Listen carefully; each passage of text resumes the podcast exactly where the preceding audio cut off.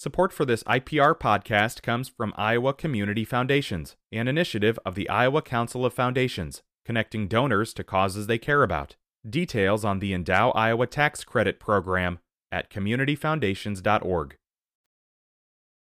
It's your Friday News Buzz edition of River to River from IPR News. I'm Ben Kiefer. Well, let's start off uh, this Friday of quick conversations by getting an update on what's been happening this week uh, in the Iowa legislature. Katarina Sostaric joins us, uh, IPR's state government reporter. Hi, Katarina. Hi, Ben. Wow, this is going fast from what I can tell from your reporting. Iowa Republicans having very ambitious bills aimed at overhauling the state's educational system and uh, this specific uh, fast tracking of the governor's wish to have uh, state money to all families uh, to send their kids to a, a private school if they so choose. What's been happening this week? Right. So this bill is moving very quickly. Um, usually at this time in the legislative session, they're not really considering passing anything on the floor of the House and Senate, at least nothing that is this big of a change for the state. Um, but this week, the Education Committee and the Appropriations Committee in the Senate and the Education Reform Committee in the House approved this bill um, for state funded private school scholarships, with Republicans supporting it and Democrats against it. So now it's eligible for debate by the full House and Senate, and that could begin as soon as Monday. Um, and so for the past two years, the House Republicans haven't had enough votes to pass similar but less expansive bills. Um, but yesterday, I asked House Speaker Pat Grassley if he has the votes now to pass it. And here's what he said. I don't think I'd be um, moving the bill along throughout the process if we didn't have that expectation. Yeah. Katarina, remind us back up a moment uh, for those not quite on board with the specifics of this GOP proposal. Uh, what would change here? Well, this would eventually, over the next few years, give every private school student a account funded by the state. It would be the same amount of money that the state spends per student on public school education. So right now, that's about seventy six hundred dollars, um, and this is money that the family could use for private school tuition. And then if there's any money left over for other educational services such as tutoring and textbooks. Um, and this is estimated to cost the state, once it's fully phased in, about $340 million per year. Why are Republicans taking this fast track approach this time? Well, they won't really say, um, but it seems that um, the governor has been, you know, really turning up the pressure on um, Republicans to get this done. Um, and even House Speaker Pat Grassley this week um, he led an effort to even make a rule change that would make it easier for them to get this bill to the floor. Um, typically, a bill that would spend state money has to go through another committee, which is the Appropriations Committee that deals with the state budget. Um, but they passed a rule change that would exempt this bill from going through that additional committee consideration. So that basically Grassley said to avoid any potential roadblocks from getting it to the House floor for a full vote. Um, so that that was a pretty unusual change. Mm-hmm. Republicans, as, um, because of the midterm uh, results, increased their majorities in both uh, chambers of the Iowa State House. But tell us, uh, what are critics saying about uh, this move, um, this change in our education uh, system? Democrats, also public education advocates, uh, saying this is not a good move, right? Right. Um, Democrats have been united in their opposition to this. Um, they're saying that it'll devastate rural schools and communities, that it'll take public money out of public education. And they're also pointing out that private schools can discriminate. They can reject applicants who are LGBTQ. They can reject kids with disabilities because they're not they don't necessarily can provide the services to support them. And there's really no accountability for who they're accepting or rejecting from the school. And these are points that, you know, Republicans counter with saying it's just their goal to allow parents to put their kids in the in the environment that's best for them or to align with their values. And they say it's not pitting public against private schools and that the plan will still keep some money and even put some new money into public schools. But this is just, you know, it's it's a really big change, and um, there's still no nonpartisan fiscal analysis of the bill available um, because it's moving so quickly. And uh, Democrats say, you know, why not wait so that we can see this information to see what the nonpartisan agency says this will really cost the state.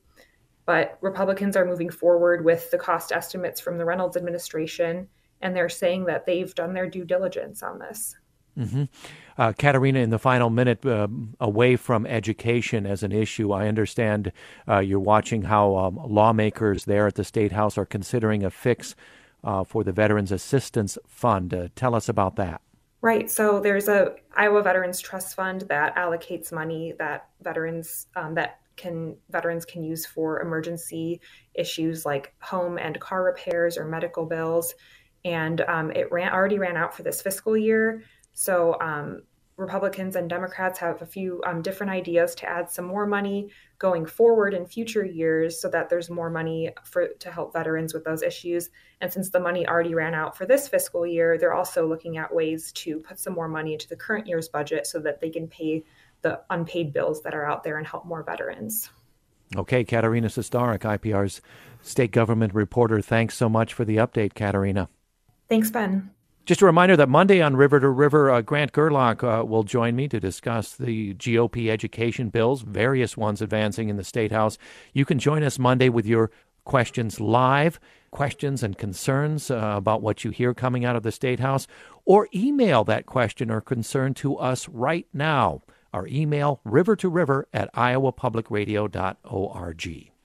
It's your Friday News Buzz edition of River to River from IPR News. I'm Ben Kiefer. Well, let's turn now from politics to the topic of the environment and safe drinking water here in Iowa. Jared Strong is a senior reporter for Iowa Capital Dispatch. He spent months investigating drinking water contamination in the state in one particular community, and he joins me now. Jared Strong, welcome back to our program. Hey, Ben. Uh, thanks for having me. You have focused your attention for this extensive investigative work on the town of Nichols. That is in uh, southeast Iowa, population of a few hundred, uh, Muscatine County, where it's located.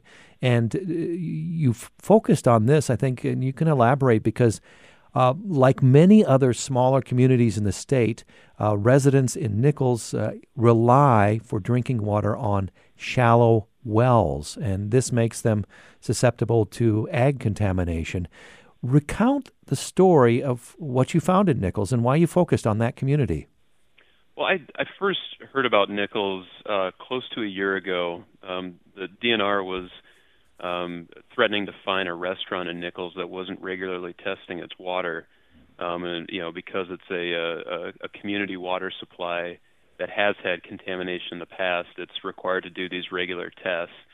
And uh, just looking into that more, I found out that wow, it's not just this restaurant that's got this shallow well. It's it's virtually everyone in town, and they they sit in sort of a unique area of the state where they they have this uh, this shallow alluvial aquifer that they can just tap into by by pounding these metal pipes into the ground and have like this screened spike on the end of them. Uh, so so literally, like residents themselves can make their own wells.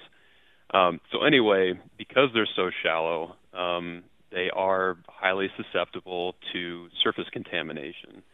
And uh, what I found out was that you know about 25 years ago, um, the state discovered uh, that there are these plumes of contamination um, emanating from two agricultural businesses on the west side of this town um, that uh, you know it, it, was, it was basically these contaminations were flowing through uh, this groundwater from west to east and uh, and um, you know contaminating a large number of wells in the city. Mm-hmm. And you spoke with residents there. You open your piece by, um, uh, and close it, actually, bookend the piece by talking with the resident John O'Connell there. And, uh, you know, he uh, uh described, because he had been uh, one of one of the residents, many residents were, were supplied bottled drinking water until uh, a nitrate problem had been remedied, and then it was, and then it wasn't. Talk about that. Yeah, yeah. John uh, was among a handful of residents in town uh, with sort of this ongoing contamination um, up until uh, the state's testing uh, ceased about four years ago. I mean, he he he's been there for 50 years, and he John's not he's not like this country bumpkin. He's a he's a retired electrical engineer, um, and so you know his his uh, testing ceased about four years ago when uh, when the DNR determined that it was finally below the federal safety threshold, uh, you know, for nitrate. Nitrate was still the remaining contamination. There had been herbicides and pesticides, but nitrate was the sort of the remaining concern. And as soon as uh, one of the tests showed that it was below this 10 parts per million threshold um, that the um, that the Fed uses, um, they stopped testing. Well, I, you know, just sort of on a hunch, I was like, John, you know, maybe you should test your water again, just see where it's at, see if it kept going down. And lo and behold, uh, when he had it tested by the county in September, um, it was up again. It was back up above that uh, that 10 parts per million threshold. Mm-hmm. And and so what happened then? Um, I think at the prompting of of some of your reporting, because of your some of your, your reporting, right? Well, yeah, the you know the DNR they basically said that fluctuations like that are uh, to be expected. Yeah. You know, there's the, this this town is surrounded by farm fields, and so you know, uh, through uh, John's backyard, there's there's a farm field there where uh, nitrate is probably being applied to it, and therefore it has this ability to get into his drinking water again. So the DNR basically says that occasional blips are normal, and they're not going to they're they're not going to come back in and sort of reopen this investigation into contamination in the town unless there's some sort of showing of widespread contamination again. One of the points you make in your, your extensive feature, Jared, and I guess I was surprised at this point, is that community members, you call it a complacent community, and you back it up with some quotes uh, from some of the community members that have well, gotten used to it, or what do you think? Don't realize uh, the dangers of uh, nitrates in the water and other contaminants? It's a combination of a bunch of different things. You know, when they, when they first discovered this contamination, uh, Monsanto, uh, which is now owned by Bayer and a you know a producer of some of these chemicals, offered filtration systems to people who had herbicide and pesticide contamination, and there were people who turned them down for that. Um, you know, when uh, when another company uh, ended up uh, who ended up supplying bottled water to to John and other residents, you know, when they made this offer of bottled water to people who still had nitrate in their drinking water, there were there were people who turned that down. So, I mean, it's it, some of it was people have been drinking this water forever, and unless you're an infant, you're probably not going to have some sort of acute response to high nitrate levels. So you know they've been drinking it for for decades, and they're they haven't uh, had any adverse health uh, complications because of that. So I think they can just keep drinking it. Some people uh, didn't want uh, to have to pay for a municipal water supply. They liked their shallow wells that were cheap to make in the first place, were cheap to operate just based on their electrical costs, and uh, you know they just decided to use that for showering, washing dishes, and just bought bottled water uh, to drink instead. To be clear, even though some people are, are, are very casual about nitrates in their water, or not too worried about it, you point out, and let me just quote from your article uh, nitrate limits the amount of oxygen in blood and is particularly dangerous for infants who can suffer from blue, what is called blue baby syndrome if they consume too much. It has also been linked to cancers and thyroid disease, might be harmful to fetuses. Just to make sure that you know the inf- what people do with the information is one thing, but we want to make sure we we get out the, dangers that have been established by science uh, of too many nitrates in your water. One other thing I wanted to, to, to ask you about here is you, you quote Daryl Mattingly. Uh, he's the former mayor of Nichols, he said it had the look of a cover up. How so? Well, um, so there, like I said before, there are two companies uh, where this contamination likely came from. One is still operating. One had closed up shop like a decade before they discovered any of this contamination. Uh, they had razed all the buildings. It was just sort of this open field, so it it uh, you know it was like they they they disappeared in the dead of night almost, you know, and left this contamination. Um, and then the, the second component is that while the companies did eventually, um, you know, assist with uh, cleaning up the soil contamination, they did groundwater monitoring, they they paid for some of these mitigations for residents. They weren't ever fined for any of it, mm-hmm. and uh, you know, so uh, people people thought that was kind of suspect that uh, companies could could cause this kind of problem, but then not have any sort of uh, you know financial penalty other than the mitigation efforts that they had. Yeah. Uh, what are current city officials in Nichols saying about the problem? You reached out to them. Yeah, uh, crickets was what I got back from them. Okay. Um, I was I was able to talk to the to the city clerk who kind of filled me in on a few things, but I got no calls back uh, from any city council member or the mayor. Mm-hmm. So Nichols' future, their water, and I want to ask you about what the wider implications are for those in just a minute. For those um, listening who may be in a small community like Nichols, depending on well water, uh, but uh, Nichols, as a remedy, should have gone what years ago to a municipal water service, um, but they haven't. No, and, and and yes, that is the clearest way to fix the problem is to go to municipal water system. But you know, residents don't want to pay for it. Some of them have uh, have drilled their own deeper wells uh, with success. They don't have um, you know this threat of contamination anymore. Some people, uh, like one uh, one that I quoted in my story, uh, buys bottled water, or they just simply roll the dice and uh, and drink the water. So, what are the implications here, Jared, for other towns in Iowa that may depend on shallow wells and may be worried about contamination? Well, and and we don't know. The DNR does not track how many towns there are out there like Nichols. Um, they kind of rely on sort of this institutional knowledge of uh, you know DNR officials who have gone out to some of these cities and dealt with some of these problems. So it, you know near Nichols, there's Fruitland just to the east that has the same thing happening. They could connect to municipal water. But to speak to your question on how people can protect themselves, the, the best way, and it's free, is to get your water tested. The county offers free testing uh, that's funded by the state. It'll uh, detect uh, bacteria and nitrate in your water supply, and that's really the first step. But I, I will admit, I'm perhaps the best example of complacency on that. I live out in the sticks in western Iowa and report about water quality issues with some regularity. Uh, but when was the last time I had my own well tested? Eight years ago. Mm. Oh, well, this prompts you to do so after all of this yes. reporting, I bet, right? yes, yes, it's on my list. Right, and that's regardless that you live in any of the Iowa's 99 counties, you can request a water quality test, right? Or the results. Yes. Good to know.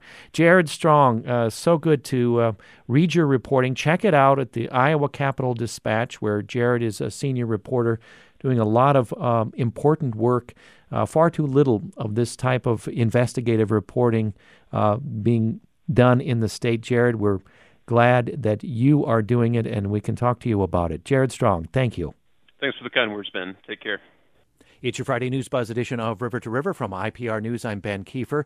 Tornadoes in Iowa in January? Yep, it happened this week.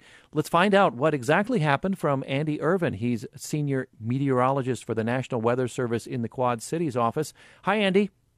Hello. I understand it's been decades since we've had tornadoes in, in January in, in Iowa. What happened and, and where did it happen? Give us some details, please. Well, it uh, certainly was. A, it was a quick event here in, in southeast Iowa. We warmed up the springtime and had ourselves uh, some springtime weather. And certainly, this is the first time since, uh, I believe, 1967 that we've had tornadoes reported in Iowa in January. And this is the earliest documented tornado that we have had in Iowa. Why would we be seeing tornadoes outside of uh, the peak tornado season, which we associate with the spring?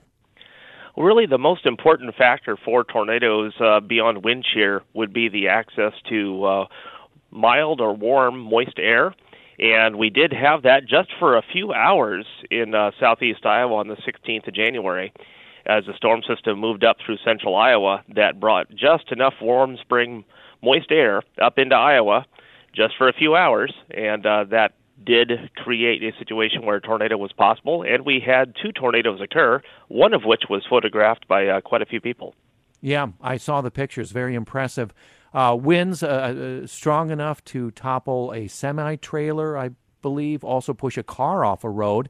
Uh, thankfully, no injuries from the reports that I've read. That's correct. Uh, we did have some minor damage done to a, a cattle shelter outbuilding, as well as some tree damage at a farmstead uh, before it lifted. Uh, kind of the tornado path uh, developed fairly close to Interstate 80, and then it went on to the northeast and crossed Highway 51. Mm-hmm. Did these have a classification, an EF classification? Right, and that tornado did, uh, again, it uh, formed near Interstate 80, just northeast of Williamsburg and actually lifted very close to Highway 151. Uh, that tornado was classified an EF1, which is a weaker tornado. It had estimated peak winds of 90 miles an hour. It was a wide tornado that was 400 yards wide, so classified kind of as a hmm. wedge tornado. Was on the ground for about 4.7 miles and eight minutes before lifting. Wow. Okay. Uh, let's zoom out to, to, to, talk about the storm front that, that caused that, because a lot of Iowa this week, um, more toward the central part of the state, the northern part, and the western part, ha- had some real heavy, wet snowfall. what can you tell us about the, the winter weather that moved through the state this week? Yeah, for the second time in a week, we had southeast Iowa experiencing uh, mild weather and rainfall. But of course, if you live in central Iowa or northwest Iowa, it was definitely a winter storm. And there was heavy, wet snow that fell across a lot of northwest half of Iowa. Some places uh, in the state, uh, especially the northwest and north central, saw 8 to 12 inches of snow. Uh, down closer to the Des Moines area, anywhere from 3 to 6 inches of snow was common up through the Waterloo area. Mm-hmm. Do you know how this winter is stacking up since we're in the middle of January? How this winter is stacking up so far in terms of uh, averages, uh, temps, and precipitation? Well, in general, it's actually been a fairly snowy winter across much of uh, Minnesota into Wisconsin. But uh, the further south you get into Iowa, we've had very little snow over the course of the winter. So, uh, it, like many times when people ask how the winter was, it really depends on where you're at. Uh, Minnesota is uh, certainly a snowy winter. They've had plenty of cold air, and uh, if you're south of Interstate 80 in Iowa, you might be wondering where winter is because we've had almost no snow and plenty of bouts of mild air. All right. So give us a glimpse uh, ahead. What does the weekend uh, into next week look like? We have a very weak storm system moving through the area on Saturday. Uh, we're going to keep the cool air around, and that should mean a bout of light snow across uh, the southeast part of Iowa. So generally, we're talking about south of a uh, Des Moines to Dubuque line. And even there, the amounts are going to be fairly light. We're looking for one to two inches of snow not a whole lot of wind with that, so that'll be kind of a classic light snow event Saturday evening. All right, Andy Ervin is a senior meteorologist for the National Weather Service in the Quad Cities office. Andy, thank you so much. You betcha. Thank you for calling. And after a short break, uh, we'll talk with Vanessa Miller of the Gazette. Uh, she'll tell us why UI healthcare workers are clamoring for a large pay increase. Also, uh, about green lights for a new veterinary diagnostic lab at Iowa State University. And more on the indigent defense crisis that Iowa's Chief Justice uh, called to our attention last week. We'll be back with more of your News Buzz edition. I'm Ben Kiefer. Stay tuned. Support for this IPR podcast comes from Iowa Community Foundations, an initiative of the Iowa Council of Foundations, connecting donors to causes they care about. Details on the Endow Iowa Tax Credit Program at communityfoundations.org. This IPR podcast is supported by Cultivating Compassion, the Dr. Richard Deming Foundation, fostering causes that enrich the community, generate understanding, and cultivate compassion including Above and Beyond Cancer. And we're back with this News Buzz edition of River to River from IPR News. I'm Ben Kiefer. So far this hour, we have ventured into political and environmental news with our Friday quick conversations on News Buzz. Let's get to some Iowa news from the field of healthcare. Vanessa Miller joins us, higher education reporter with the Gazette, and uh, she's been doing some work on health related news uh, having to do with uh, Iowa's two public universities, ISU and the UI. Hello, Vanessa. Hi, how are we doing? Doing fine. Let's start off with the news from the UI that you've been reporting on. Uh, the union representing thousands of University of Iowa healthcare workers opening contract negotiations with the Board of Regents, which of course governs the three public universities here in Iowa. Vanessa, I see quite a large gap between what uh, they want for a pay raise, the union, and what the, the Regents has offered. Yeah, yeah. The union met with the Regents in public for the first time on Wednesday. The rest of the meetings will happen behind closed doors, and they came with a 25 page proposal. Um, and in that, they asked for a 14% pay raise in this upcoming budget year and then a 12% pay raise in the following year these are two year contracts.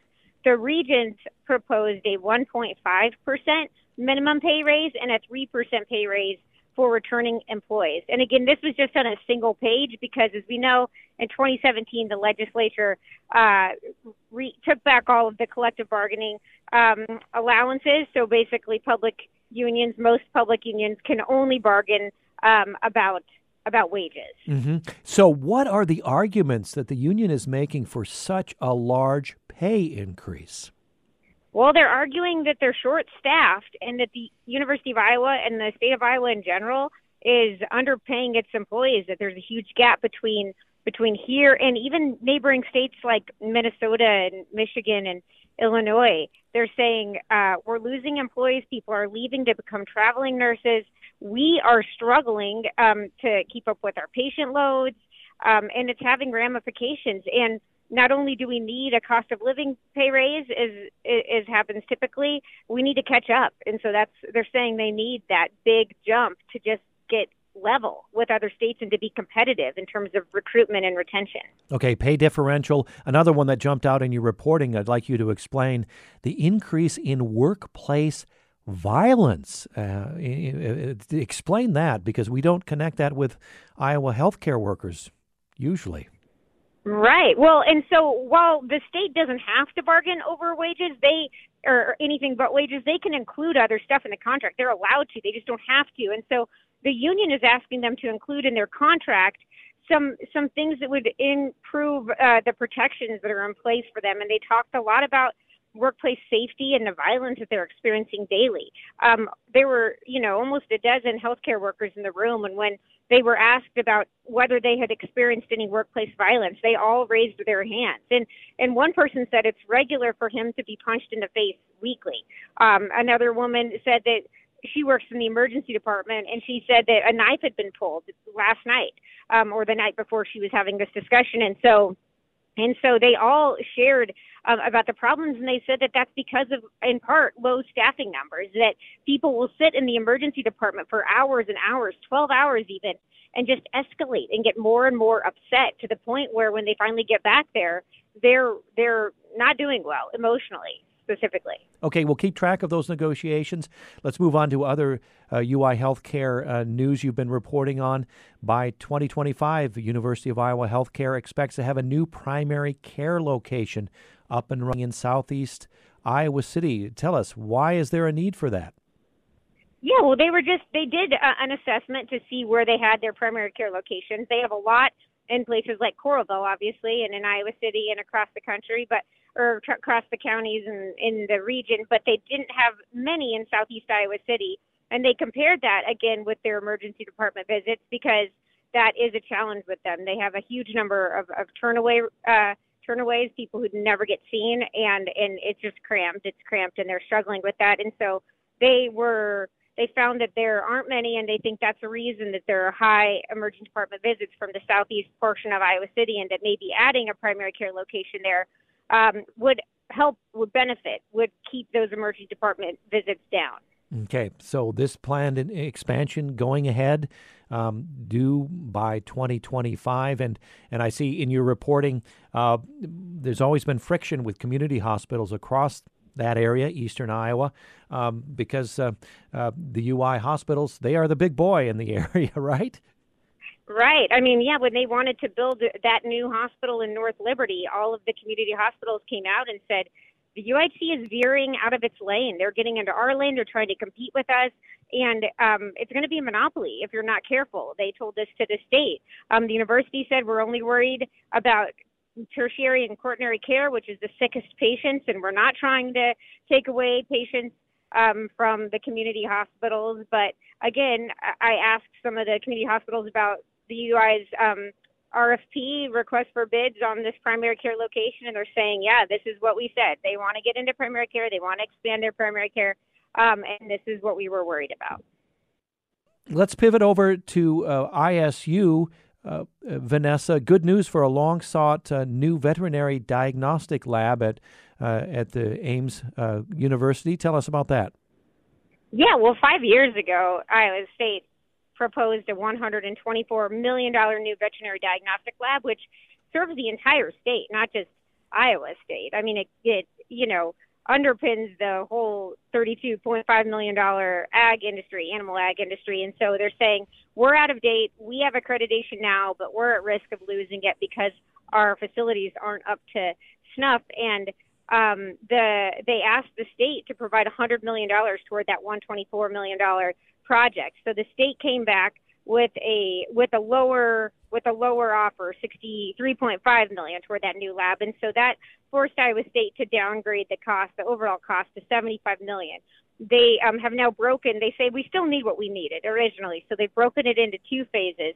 They say that was the first phase, but now we're moving on to the second, and we still need more money. So they're saying we uh, we are asking they're asking for 62.5 million and earlier this week governor reynolds said that she's committing a total of 60 million dollars or, or saying that the legislature should do that. She's saying 40 million would come from the um, federal american rescue plan act and then she's um, included 20 million in her proposed budget they would come from the Rebuild Iowa Infrastructure Fund.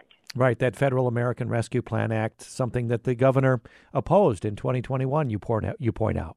Yes, yeah, she was against that originally. Okay, and uh, very quickly, uh, what happens at this veterinary diagnostic lab that matters to all of us?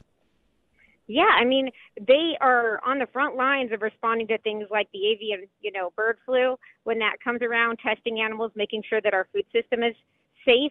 They also were involved in helping uh, with COVID tests, even when it comes to some of the human emergencies when that happens. But it also matters to just individual farmers who might have a sick animal and need uh, and need a test run to make sure that it's something that's not going to spread among uh, livestock. So they they really are come into play on so many levels, and again support the entire um, agriculture industry, not just in Iowa but across the region and country, even world.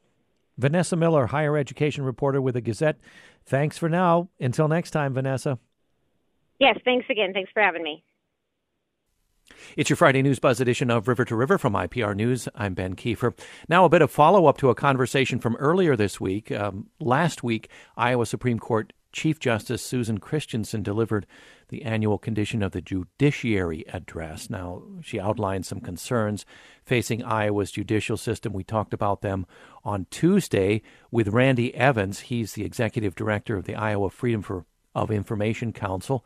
And uh, he's, uh, in this context, importantly, uh, had been a reporter for over 40 years for the Des Moines Register, covering civil and criminal courts. Uh, Randy, welcome back briefly. Uh, we have some, uh, our conversation earlier this week um, generated an email question I'd like to toss your way. Certainly. All right. This comes from Paul in Algona. Um, he said he appreciated Tuesday's coverage of the indigent defense crisis facing Iowa, but then he writes, uh, I took the word indigent to refer to specifically to persons who are unhoused or perhaps wards of the state and the like. It was only later, he writes, that it occurred to him that the word in question, when used in the phrase indigent defense, is actually anyone who may receive the services of an attorney paid for by the state, which may be the only option available to a significant percentage of our state's population.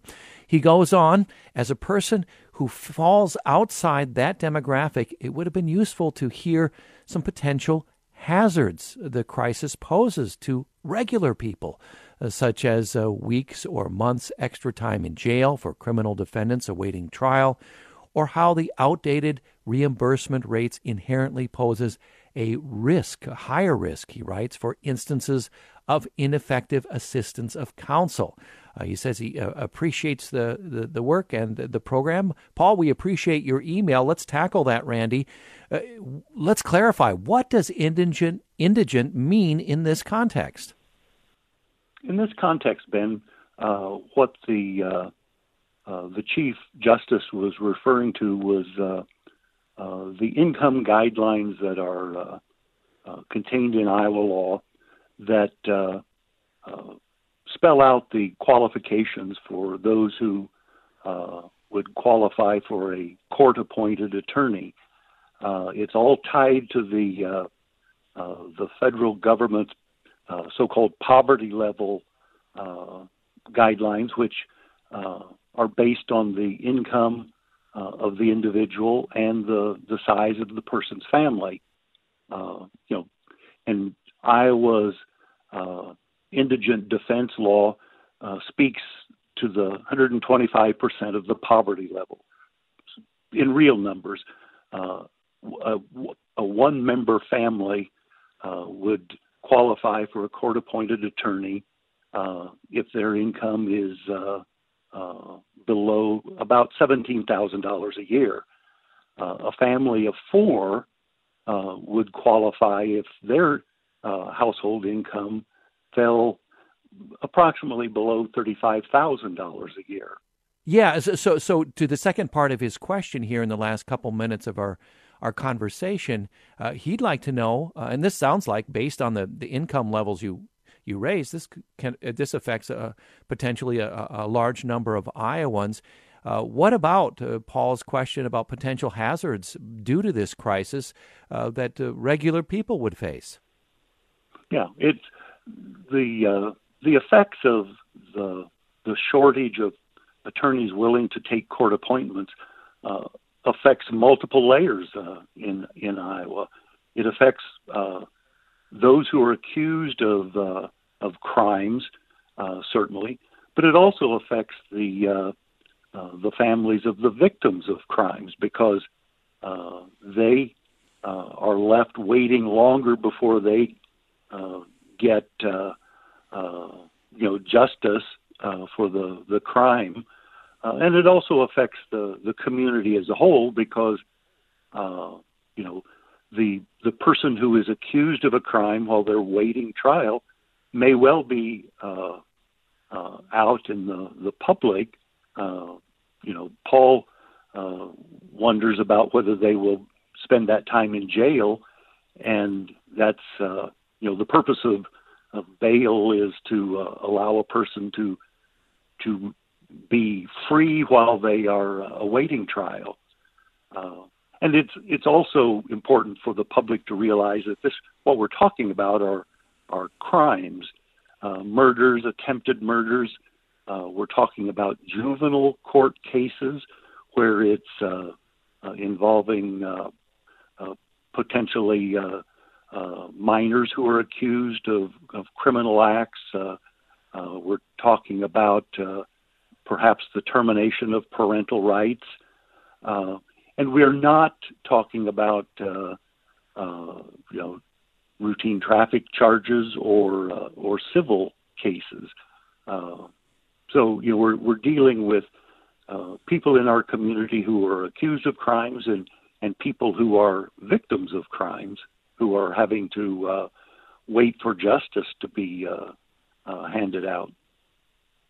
Okay, so it sounds like a real red flag when the Chief Justice Christensen says uh, this um, uh, uh, providing indigent counsel for defending impoverished criminal defendants and, and juvenile court clients on the brink of collapse. That's a real red flag.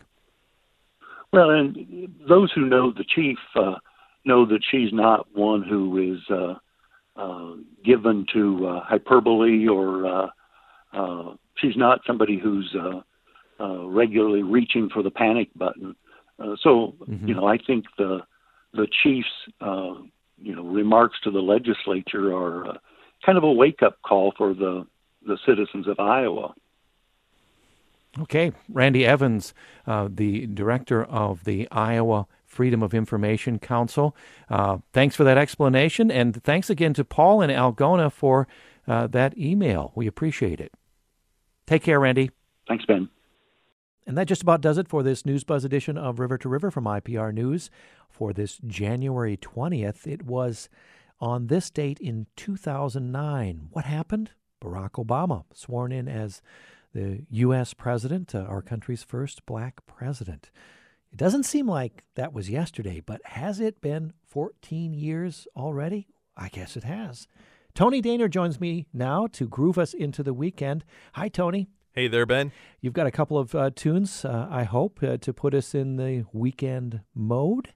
Yes, I do. Two uh, very different sounding songs this week, both new to our library and both from upcoming records that we're very excited about.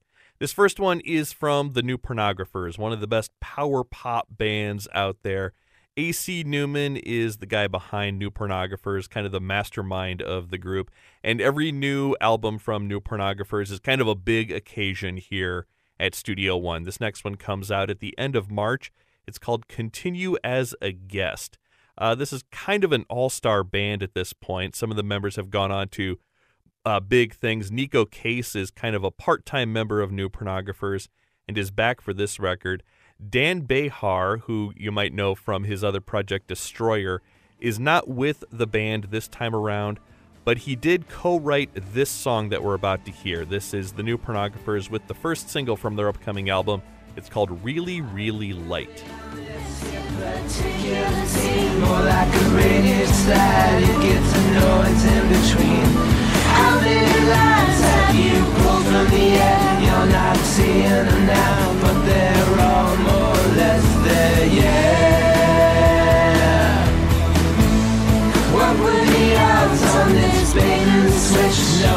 choice was a pantheon the ditch. On my chance, and I'll do it again. Now my arm is asleep, not done shaking it away, yeah.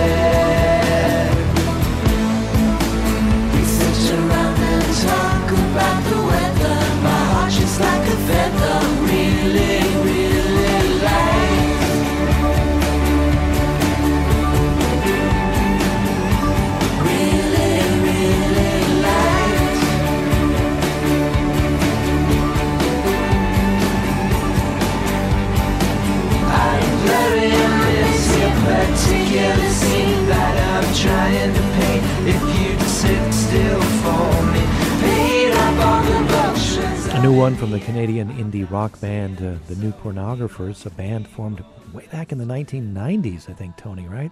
Yep, that's right. All right. We have time for one more. I'm glad to see on your list uh, we have some Taj Mahal, a new one from Taj Mahal. Yes, this is coming at the end of April. It's called Savoy. Uh, this is a collection of j- vocal jazz classics as done by Taj Mahal. He's talked about being very excited about showing off his uh, vocal jazz abilities, which we're going to hear in just a moment. Uh, the title of this album, uh, it's paying tribute to the Savoy Ballroom in Harlem, where Taj Mahal's parents actually met. They were at an Ella Fitzgerald concert. There is going to be a version of Stompin' at the Savoy on here. Uh, we're going to hear new versions of Summertime and Sweet Georgia Brown when this album comes out, among others. The first single is out now. This is Taj Mahal doing Gee Baby Ain't I Good to You.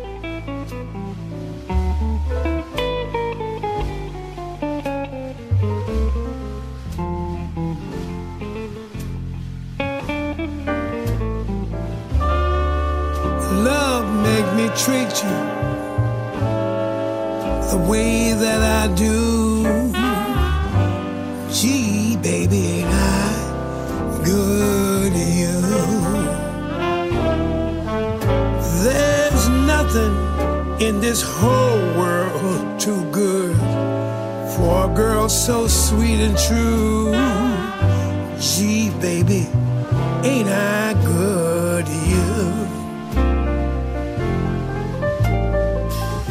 Bought you a fur coat for Christmas and a diamond ring. Big Cadillac car and everything. Oh, the unmistakable voice of Taj Mahal. and That's a new one. Gee Baby, Ain't I Good to You? Um, courtesy of uh, Tony Dehner picking that out and giving us a forecast of more new Taj Mahal to come. All you have to do is uh, listen to IPR Studio One. How can people do that uh, as we go out with the, the voice and the, the mellow sound? I have to say, uh, you may have to finish up this show, Tony, because there is such a deep, deep sense of bluesy relaxation washing over me. I'm, I'm propping myself up just to reach the microphone. Oh, well, uh, I'll do my best, Ben. Uh, yeah, Studio One tracks Monday through Saturday nights at 7 o'clock, and uh, also Saturday afternoons at 4 o'clock. And don't forget Studio One All Access. That's at 1 o'clock Saturdays, 7 o'clock Sunday nights. Thanks, Tony. Thanks, Ben. Bought you a fur coat for Christmas and a diamond ring, a big Cadillac car, and everything. Love makes me treat you the way that I do.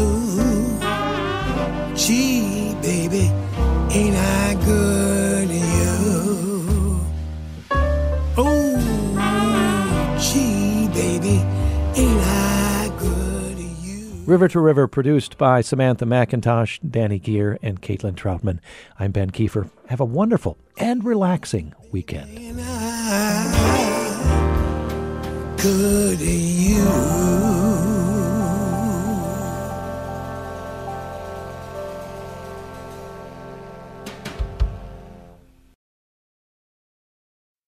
This IPR podcast is supported by Cultivating Compassion, the Dr. Richard Deming Foundation, fostering causes that enrich the community, generate understanding, and cultivate compassion, including above and beyond cancer.